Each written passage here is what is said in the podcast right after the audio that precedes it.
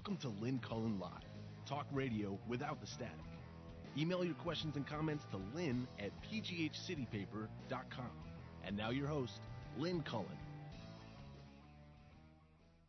Orlando, Florida, police had to remove a woman who brought an emotional support squirrel on a Frontier Airlines flight.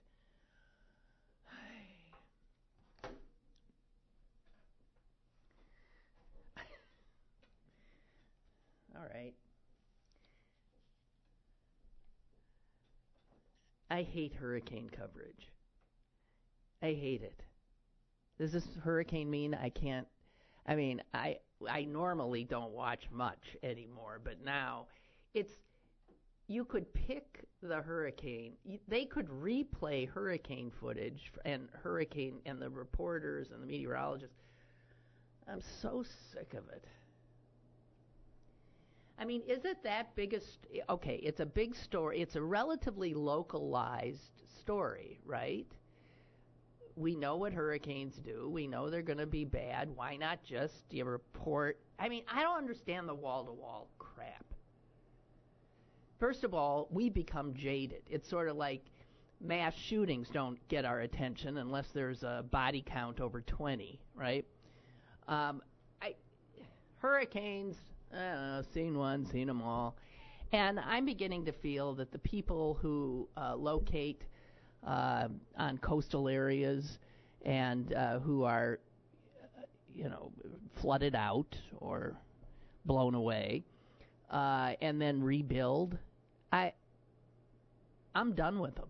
I mean, I, there should be policy in this country that does not allow any more coastal development. None. Zero. That's if we were serious. And the fact is is that you're paying. you, us who live well inland, who've never had to deal with a hurricane. The taxpayers through uh, federal flood insurance and other FEMA policies, we end up picking the tab. Picking up. Did I say up? The tab. I'm sick of it.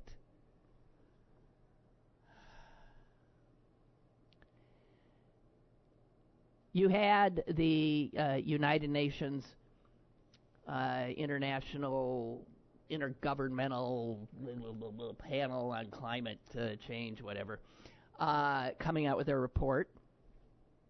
Uh, when was that? Earlier this week. And uh, they flat out said, you better act now, you better redouble your efforts, or frankly, catastrophe. Global catastrophe.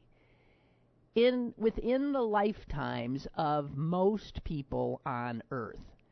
Thank God I'll be dead.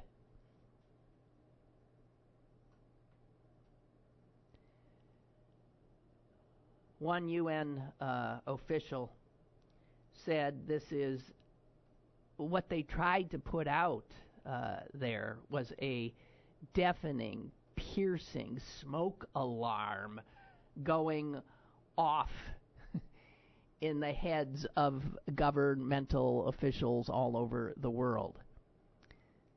As we know, our, um, our government uh, didn't hear the alarm and continues not to hear the alarm.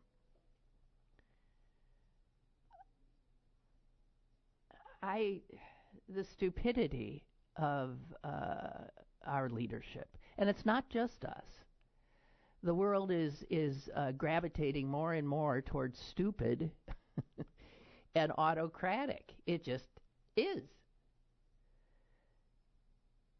Uh, here's some discon- disconcerting factoids for you as Hurricane, whatever his name is. Michael? Is that what the is that what it is? I see. I just uh, not paying any attention. Hurricane. Remember when they were all women's names? When did that change? When they started naming some of them after men? I don't know. Is it Michael? Uh, okay. So this UN commission, just to make clear, is made up of scientists from 40 countries in the world. Um, I believe there's almost a hundred of them. Uh, and th- this is not a political. Oh, just shut up, Colin. Nobody. It doesn't matter. It's not a political organization. It's scientific. They base their facts on science. They don't, and they just put them out there so that governments can, um, you know. Uh, react intelligently to uh, safeguard and secure uh, their populations and ensure that maybe there'll still be people around in another hundred years. Uh, you might not know, but uh, in a few months, world leaders, a motley crew to be to be sure, will convene in uh, Poland for a second round of uh, climate change talks, uh, the last of which you know got us the Paris Accord or agreement, whatever it's called. But what those leaders in Poland in December have to uh, have to do is politically impossible. Let's be let's be frank. They ain't going to do what they have to do. Now, 3 years ago, every country agreed to, because of the Paris Agreement to to set its own targets to bring down uh, greenhouse gas emissions. And every country did agree. Uh, you know that um, I'm quite clear that very few countries uh, have actually met uh, the targets that they agreed upon.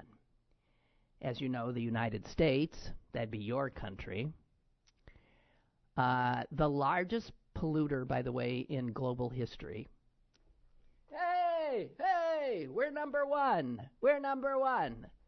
No one could touch us. That's one of the reasons we're so big and tough. The largest polluter in uh, global history. Uh, we are nowhere, this will not surprise again, close to meeting um, the emissions reduction targets. Russia, again, one of the world's largest polluters. Russia never ratified their Paris Agreement. Brazil. I'm talking like big countries here, right?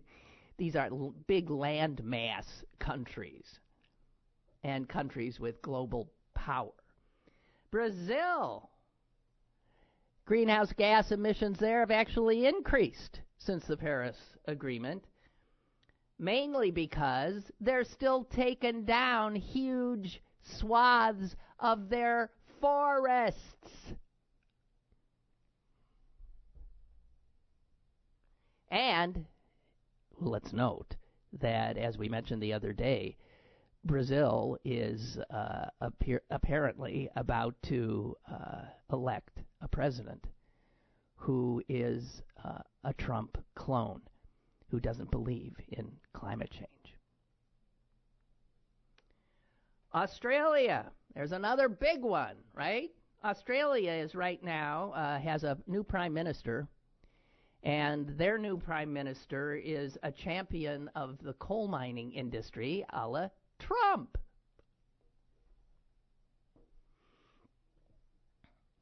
So, with all these big rich countries not doing what they pledged to do,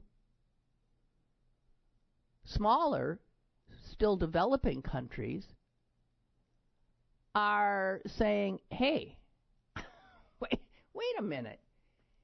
You guys got big and rich because you polluted you did everything and anything you wanted. Now we are finally at a position to grow our economies, but now we're not supposed to do all the dirty crap you did, which is easy, fast, and cheaper in the short term. And so, in the Paris Agreement, the United States and these other big countries agreed to establish a fund to kick in contributions that would help ameliorate whatever pain the smaller developing countries uh, were feeling as they attempted to meet target uh, emissions.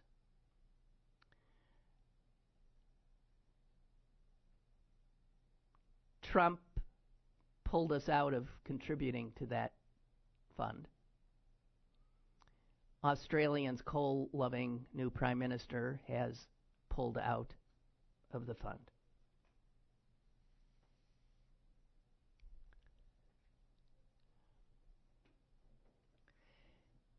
You know, I was asked by some of the people here, I mean, do you have a slogan for your show? I mean, because they're thinking in terms of marketing. Can you imagine?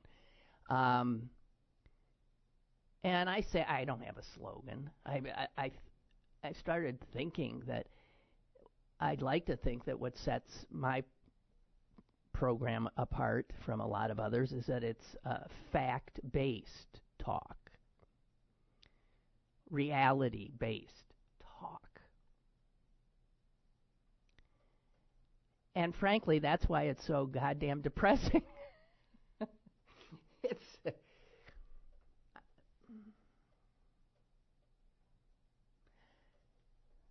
So these are the facts.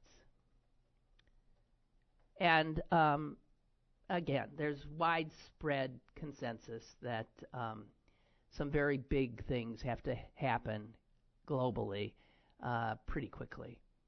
And given what I've told you about how governments have responded to past promises, past agreements, past dire warnings, there is no reason to believe that we are going to meet this challenge as um, the prominent species on this blue jewel of a planet.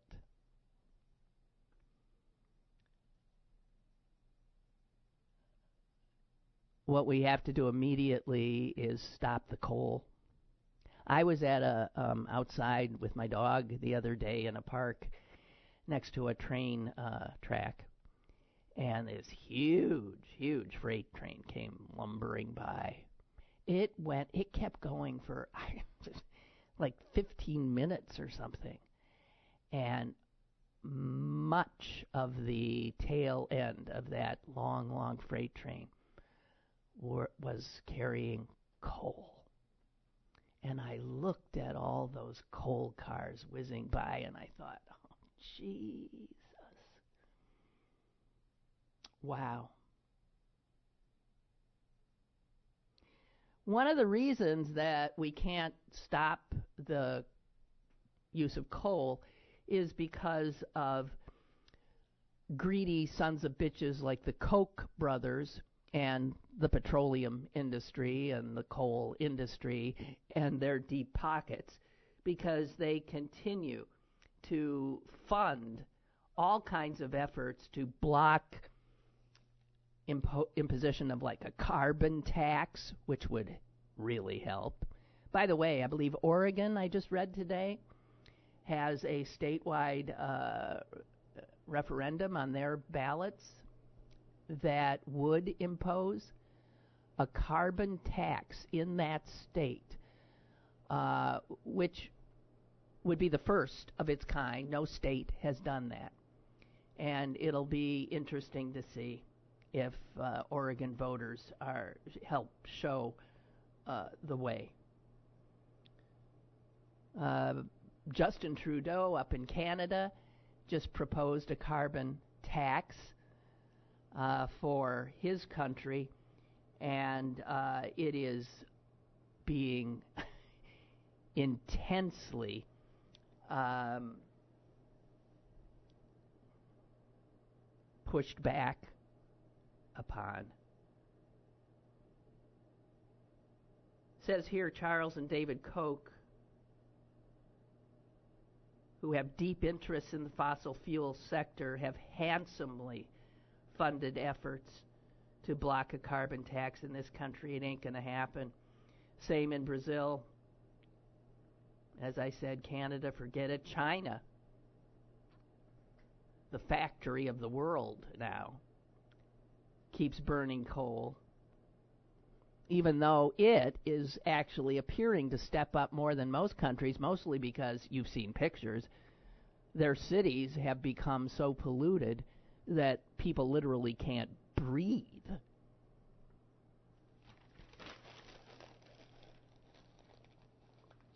So,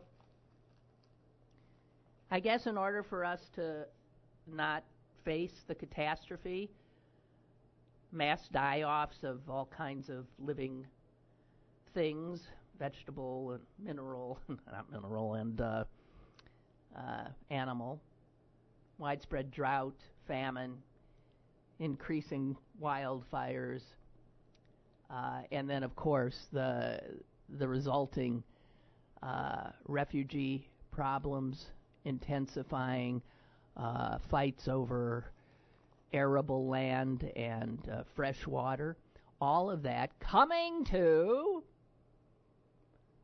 uh, not a theater, to your real life. Damn soon. So anyway, the um, the UN report says that uh, actually just a, a, a, huge, monstrous effort uh, is needed now uh, to decarbonize global energy systems. And uh, these scientists have said that the next 10 years are crucial. Well, guys, we're fucked then, right? I'm sorry. Let's be direct. The next 10 years are crucial.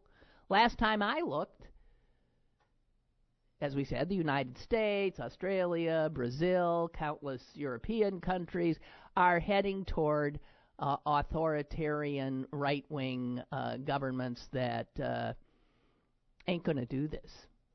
This is lefty shit. Global climate change. Says here, carbon emissions would have to be on a really sharp downward path by 2030. Guys, that's 12 years from now. Right? Yeah less than 12 years from now, uh, if we have any hope of pulling this thing out. Uh, renewable energy sources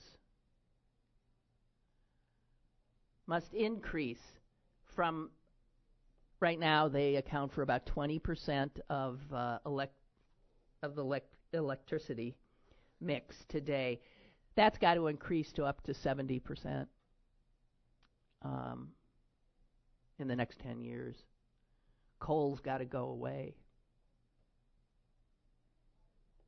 So that's it. I'm just saying.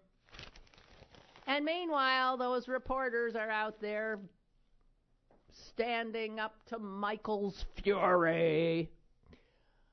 Uh, by the way, the funniest video ever was that one from the last uh, hurricane you saw it, right? The it was a Weather Channel reporter, I think, standing there, you know, bracing himself. He was like in a almost a tripod pose, you know, just barely able to stand while he breathlessly reported the force of these winds.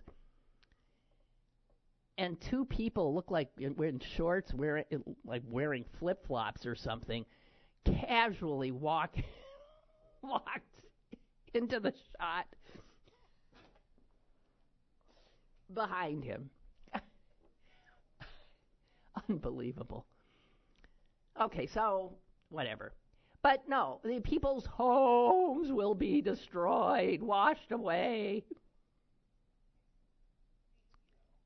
And then we're going to pay to build all those homes right back up, right where they were. A country as stupid as ours does not deserve to live. I don't think. I mean, people as blissfully uh, and stubbornly stupid.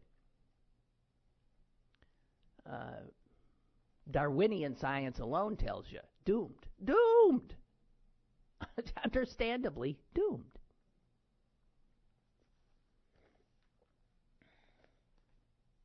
Okay, after depressing you, I got to read you the funniest obituary I've seen in a long time. Um, and this is from around here. And I got to s- assume this guy wrote it before he died. I don't know. Whoever wrote this guy, it seems like he wrote it. And um, I'm to read you the whole thing.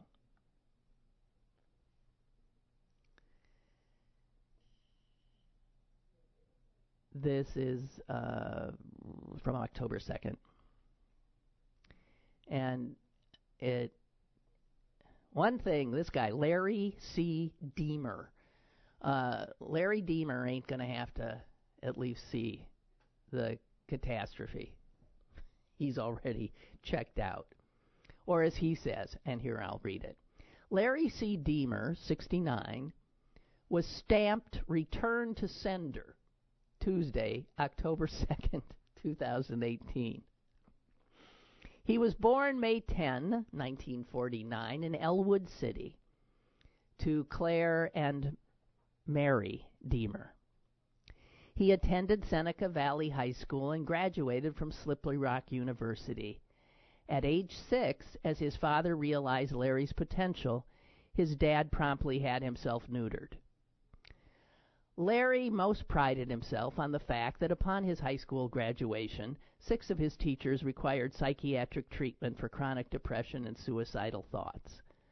During his collegiate tenure, Larry was a three year starter on the basketball team, establishing scoring records and national free throw percentages. Once he left college, Larry briefly, very briefly, earned a living as a male stripper. Facing impending bankruptcy, he taught and coached a variety of sports in Peters Township School District. Eventually, he became a supervisor for 26 years with Consolidated Coal. I forgot there was a theme here. During his coal mining tenure, Larry's most noteworthy accomplishments, and I don't understand this, was amassing 18 pairs of channel locks and 127 rolls of P tape. I, I don't know what that is. Following an early retirement, Larry formed a construction company and returned to college, receiving a pastoral certification. The next phase of his life found him ministering at Upper Ten Mile Presbyterian Church for 17 years. He was passionate about short term mission trips, which specialized in, oh dear, rebuilding flood and wind damaged homes. Larry! Wait a minute! Larry! So you're the one who kept going down and rebuilding right where the hurricanes took them out? Larry! Shit out of the goodness of his heart, but doesn't make any sense. All right. Specialized in rebuilding flood and wind damaged homes, participating in over 30 trips, and visiting 12 states in the process.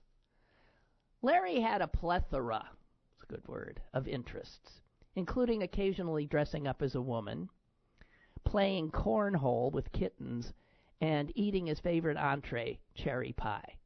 Free cherry pie, to be exact. He was able to substitute his pastoral sal- salary by frequently visiting the Wheeling Art Institute, where he posed for aspiring student sculptors whose interest was creating images of Buddha. He loved to tell stories and freely admitted that a portion of what he said was true, but never disclosed which portion. To the astonishment of many, on March 10, 1997, he wed the love of his life, Gretchen Gatrell. Quite often he was quizzed as to how he was able to corral such a young beauty, and he admitted lying to her, claiming he was filthy rich. Larry and Gretchen were blessed with the birth of two children, Brooke and Colby, surviving in addition to his wife and two children, our brother and a sister. Above all, Larry's greatest love was that of his Lord Jesus Christ, and his most sincere wish was that everyone would come to know and love God as he did. In lieu of flowers, the family asks for those who are willing to attend a church of their choice, and secondly, to break wind in a public setting. Visitation will be held from noon to 2, the time of service Monday, in Upper Ten Mile Presbyterian Church in Prosperity. Any person attending who cries will kindly be asked to vacate the premises.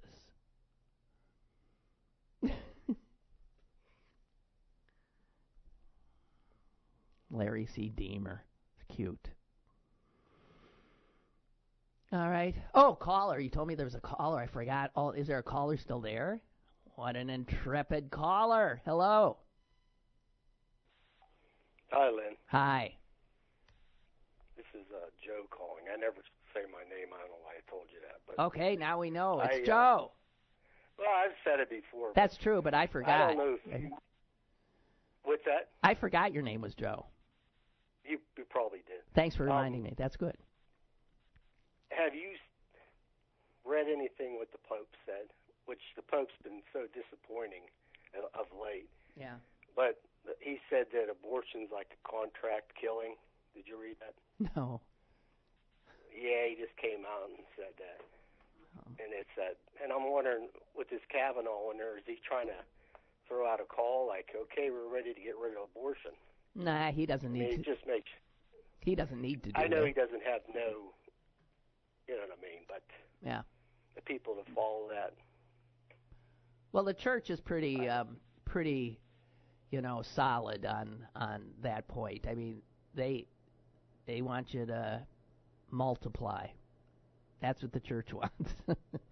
they want some, they want more. They want more, more, more, more, more, more. Multiply, multiply, multiply. Which, of course, is absurd given where the state of the world is now, and um, it's insane. It is a socially irresponsible um, uh, kind of policy uh, that I think they think accrues to their benefit. Look, I, religion, don't even get me started. oh, I really wasn't getting into the religion end of it. I was just going to say these people that say that you're pro-abortion, they'll say that you know, like the liberals are pro. Nobody really is a pro-abortion. We're No. pro-choice, but you know what I mean. It's it always gets me. But the thing that really bothers me is how they can disfund or the funding of Planned Parenthood, which slows down the abortion rate. They want to take the money away from that, and that's the biggest. If they if they're for uh, No, anti-abortion, you would think it. yeah, but wait a minute. For that. Wait a minute, wait a minute. Right. Um, getting rid of Planned Parenthood will increase the abortion rate. Right. It'll just it, it'll increase the I, illegal. I mean the the Yeah. the the abortions that uh, easily kill the mother.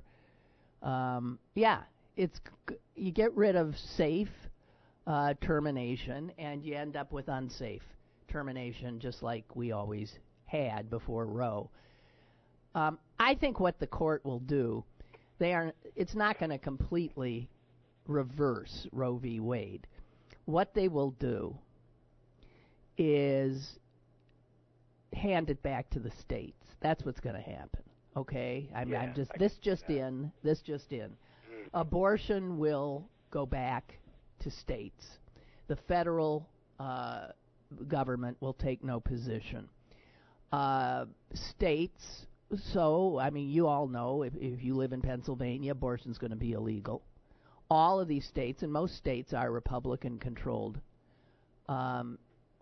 I, you know, maybe Democrats will finally start figuring out how those stupid little elections that they pay no attention to um, are the Right. ones that matter the most. Uh, and the only way abortion will remain legal uh, is, I don't know, Tom Wolf now is the only hope.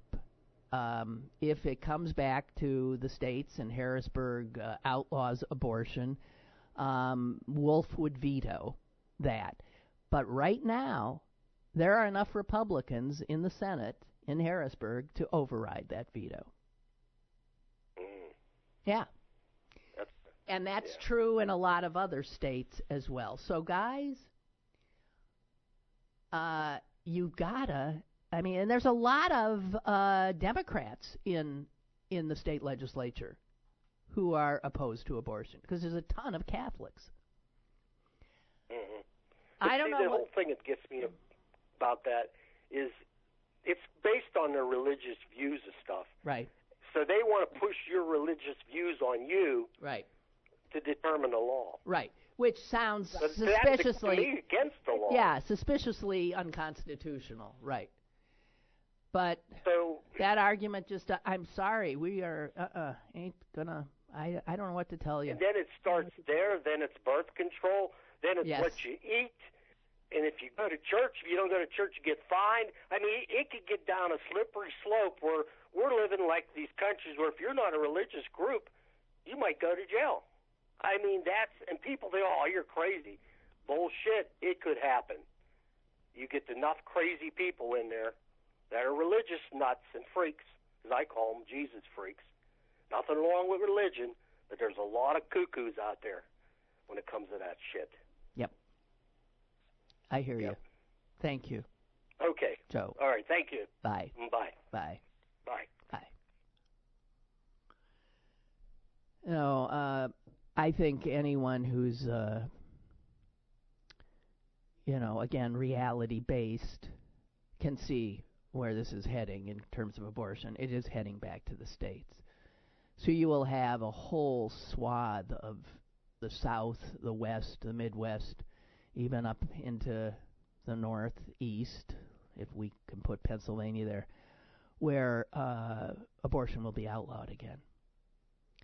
And so we're heading right back to um, rich women, people with some means, ability to go somewhere or pay someone enough money we'll be able to probably have safe abortions.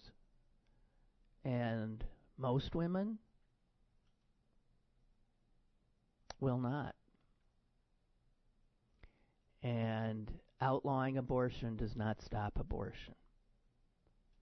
So, women are going to be dying.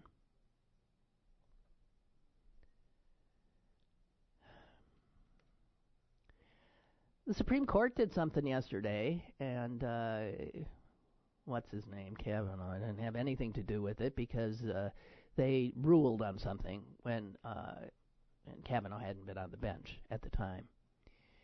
And this is a scary thing they did. I mean, uh, it's it's unbelievable. It's not it's not surprising. It had to do with a voting rights case. Let me give you a little history. When Heidi Heitkamp won six years ago, a Democrat in North Dakota, when she eked out a, I think she won by what? No more than 3,000 votes, which in North Dakota is bigger than it would be here. But I mean, still. That was a squeaker.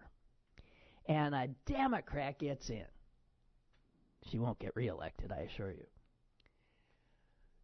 So Heidi Heitkamp gets in. The Republicans in North Dakota are freaked out. They met. They thought, what do we do to make sure this doesn't happen again? And they figured it out.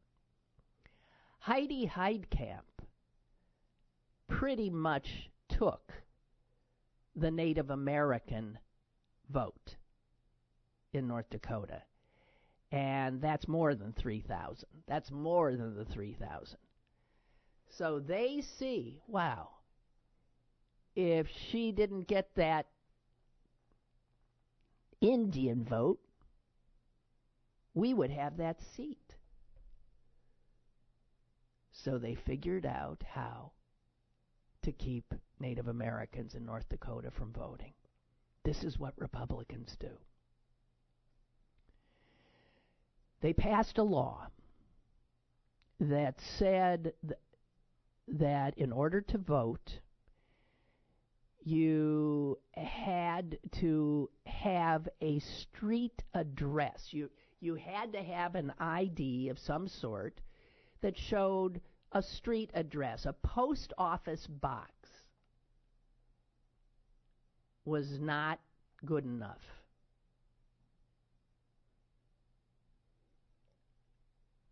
Guess what? Native American communities in North Dakota often do not have street addresses. Everybody has a post office box on reservations. Communities that are on reservations. So the whole idea of North Dakota's 2017 voter ID law was to disenfranchise Native Americans because they voted for a Democrat.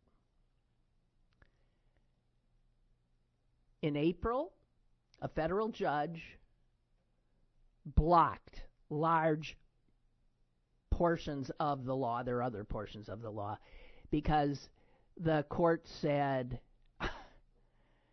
hey, this is clearly an effort to de uh, you know to, to defranchise Native Americans in North Dakota. It's right out there. Because under current law, an individual who does not have a residential street address will never be qualified to vote.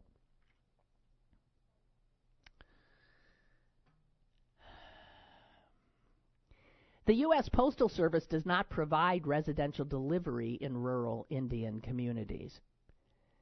So, tribal uh, tri- these tribes use post office box boxes.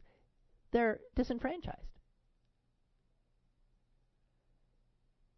So that judge said, You can't do this. The state appealed. They got to the Eighth Circuit Court of Appeals. And that court, and more courts will be packed with Republican judges. They're doing it almost every day, Trump. That court allowed the law to go into effect.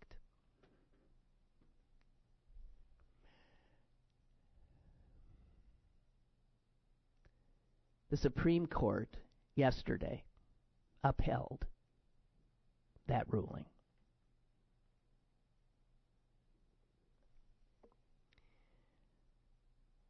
Ruth Bader Ginsburg, of course, dissented.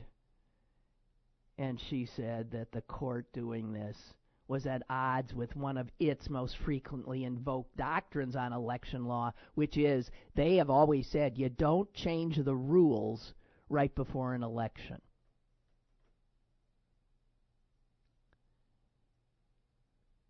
But the Supreme Court yesterday said, no problem.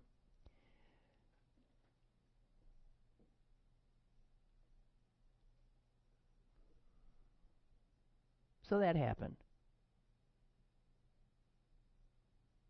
A lot of Native Americans are going to go to the polls November 6th. 6? And they are going to be surprised that they cannot vote.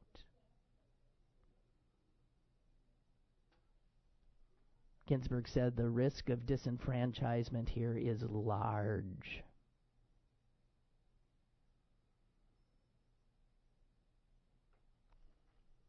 That's how Republicans play the game. And now they have the courts.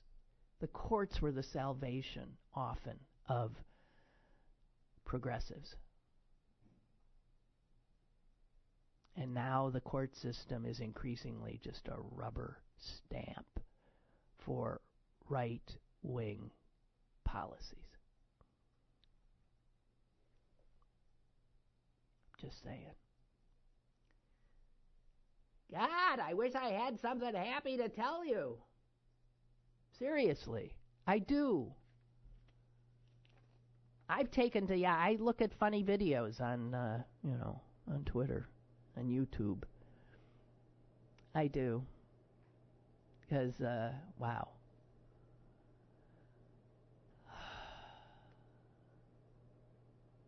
Oh dear. Barbara, stop sending. You find even more depressing stuff than I do.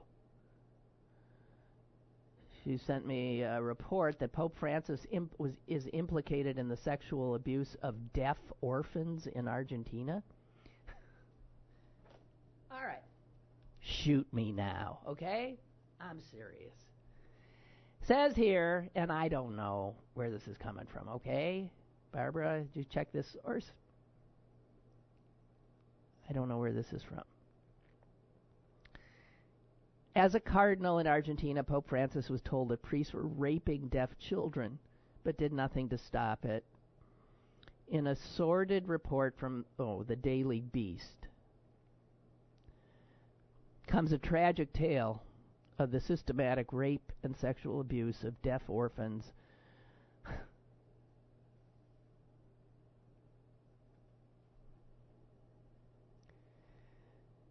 by priests and monks. The story explains how deaf children were groomed for sexual abuse, noting that the, the priests and monks created their own sign language that commanded the deaf and mute boys to perform oral sex and be sodomized. Anyway, this thing says bottom line is is that as he, as a cardinal in Argentina, Pope Francis was told about this but did nothing. I I don't know.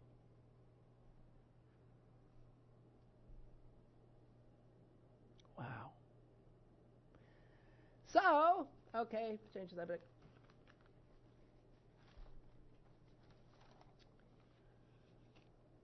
I was surprised by this. I did not know this. Wall Street Journal reported that increasingly uh, school districts are moving to a four day school week. Not around here. They have a map of the United States. And uh, Pennsylvania, there's not any district that has done that. But in most of the states, it appears that they have, especially in the West. Most districts in Colorado are now four days. Most districts in Nevada have now four day school weeks. New Mexico is heading into close to half. Oregon has sizable four days. Wow. Um,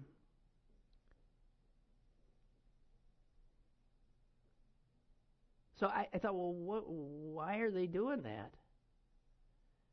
To save money.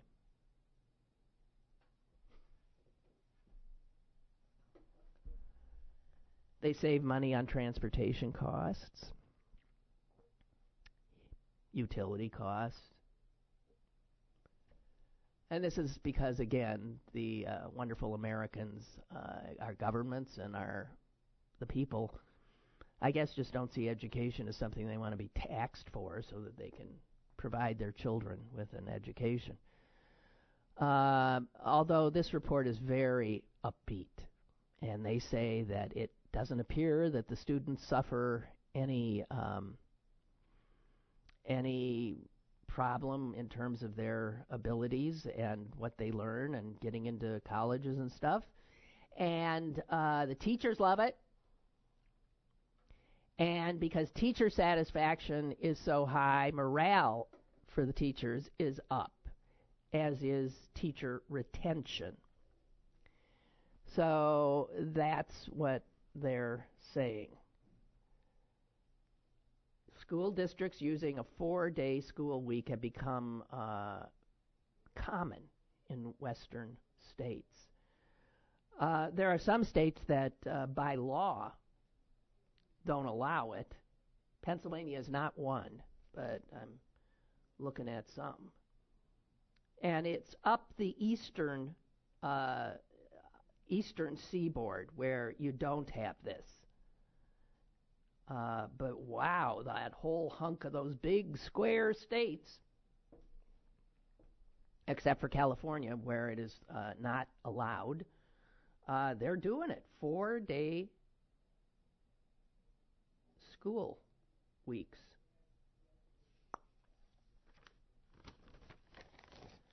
And speaking of uh, schools, uh, next week we're going to have a guest uh, in studio. Have you seen like uh, there's gonna we've got a, a ballot question on our here in Allegheny County, and I I, I want us to be uh, aware of it. Um, because I was not. I started seeing signs about a children's initiative or we have you know, we care about the future or the sort of like, you know, blah blah blah blah blah and I thought, what is that? I I don't know what that is. Well, what it is is uh, we in Allegheny County will be uh, asked uh, to approve uh, a tax increase, although I, I don't know if it's called a tax. it is a property tax increase uh, that will amount to uh, $25 for every 100,000 assessed valuation. Okay?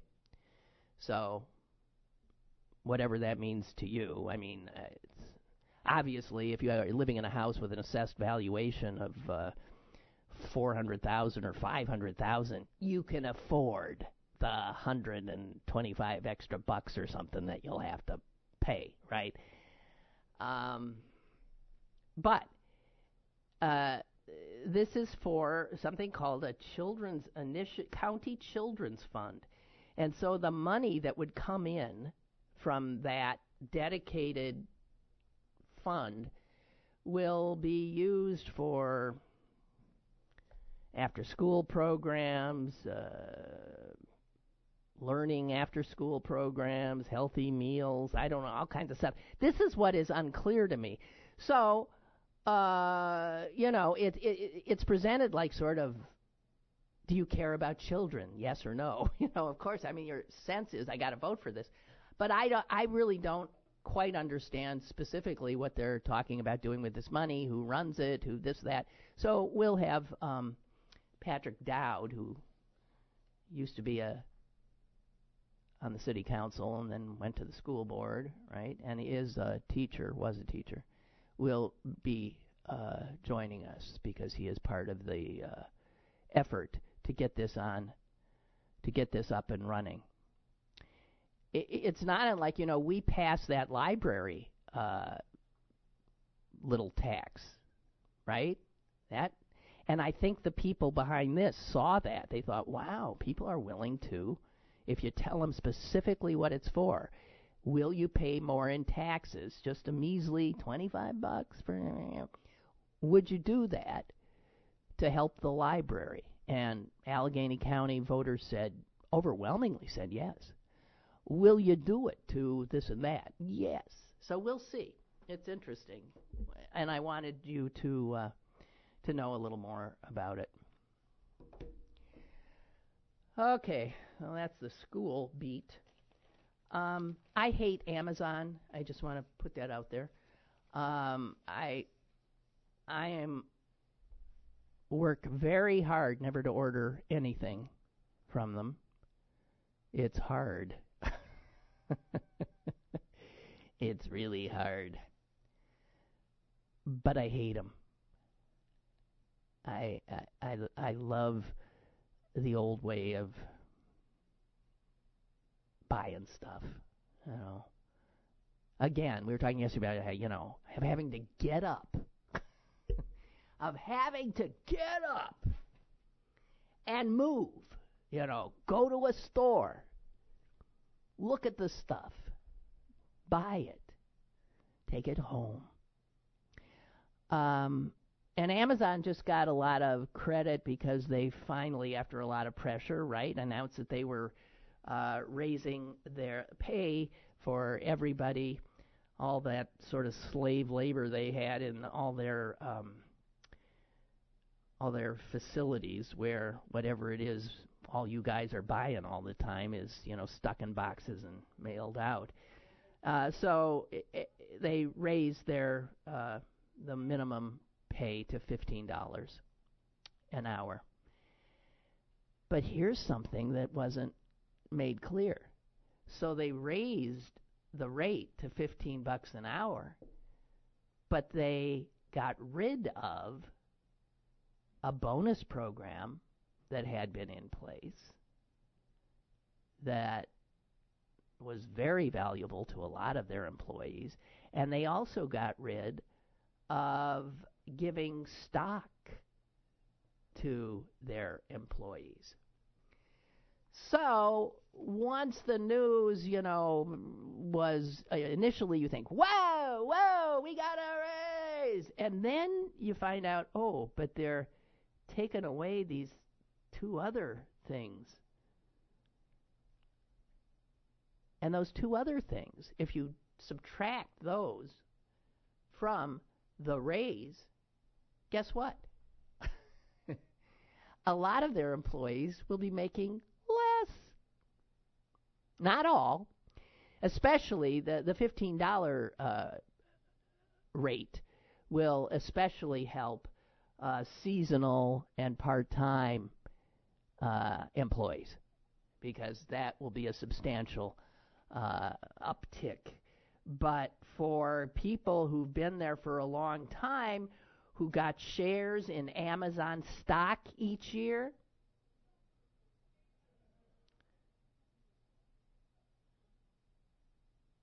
they keep the shares. Here's how that works you get a share. You get to keep the share if you're still working at the company over two years. If you're if you don't stay for at least two years, they take the stock back. And it's just like a one share, a two share. It's just little things. But employees have been getting two shares a year, I guess, and that's worth, according to like the market value yesterday or something, that's worth three thousand seven hundred twenty-five dollars and likely will grow.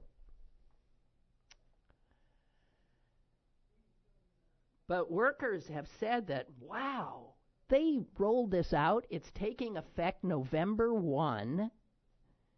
And that means that when they made most of their money in bonuses for the holiday season,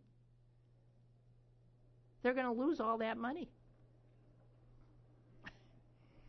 and there's all these sad stories about how a lot of people who work there, I mean, they rely on that influx of money that comes at the end of the holiday season and end of the year. And co- some people, like one guy in the story that I read, he uh, paid down his credit card debt last month because he thought, I can do this now, thank God, because I'm going to get that influx of money in December. No, he ain't. And so now he's saying, gee whiz, I'm now, I don't even know if I'm going to be able to cover my regular monthly bills. So, just to say, the way that story was covered, Be- Bezos, Bezos, whatever the hell his name is, you know, gets credit, right?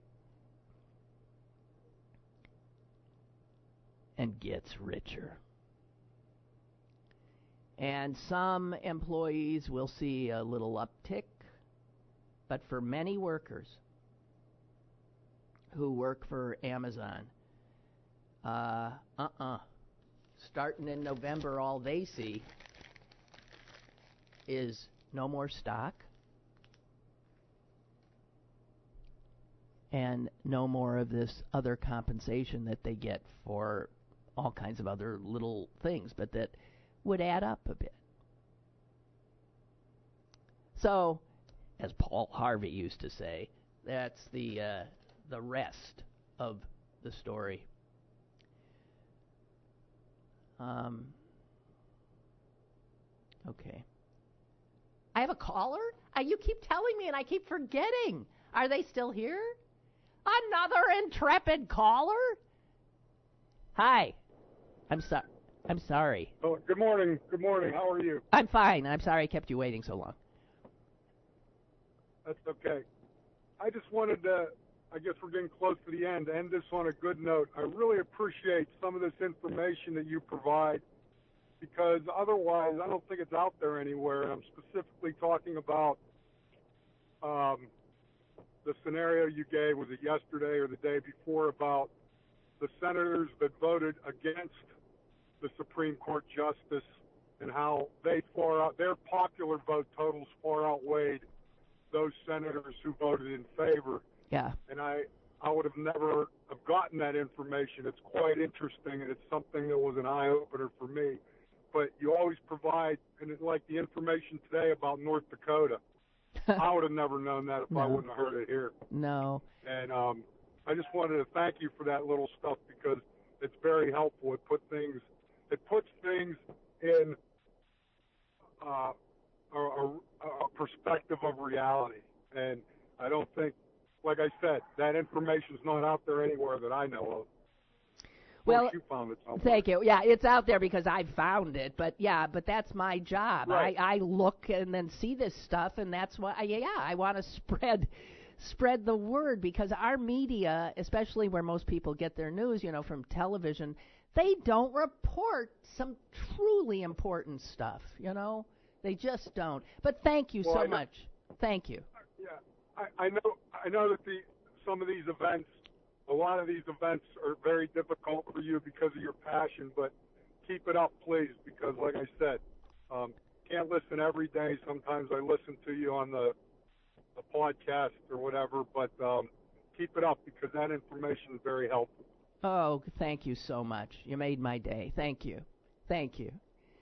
Take care. You too. Thank you. And I'm thank you for waiting so long to say that. Gee whiz. Yeah.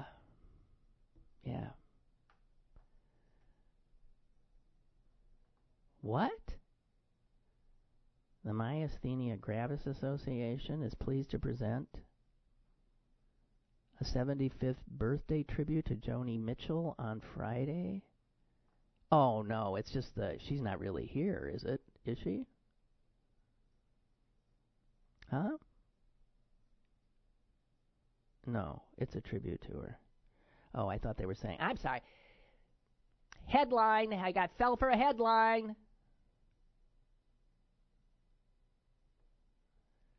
Um. Okay, I think that might be what I have per today, pretty much. Oh, except I just want to say this: Antonio Brown. I used to really like him. You know, Dancing with the Stars and stuff. He has a smile that, as they say, lights up the room. He, uh, he's good looking. He's an incredible football player. And I guess he's a real jerk. I guess he's a real jerk. Uh, jeez. Wow. He's got a, he had a hard childhood and a hard time coming up all the way. All, I mean, it's a tough. It's a uh, you know, it's a rags to riches story.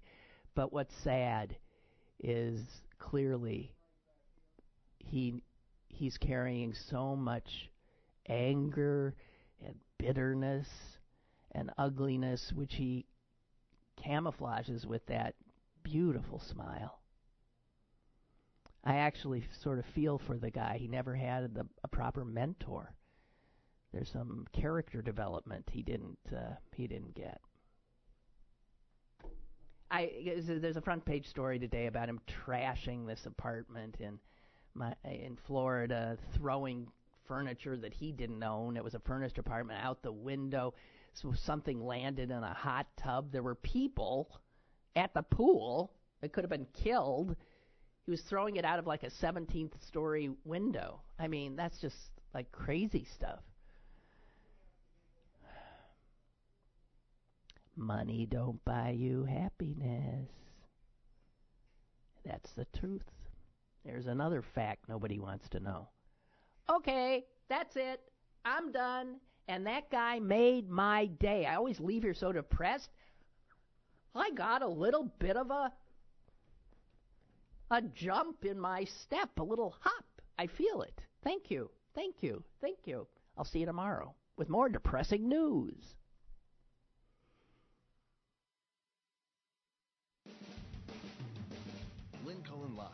Monday through Friday from 10 a.m. to 11 a.m. and archived at pghcitypaper.com. The opinions expressed on Lynn Cullen Live are those of the host and do not necessarily reflect the viewpoints of Pittsburgh City Paper or its advertisers.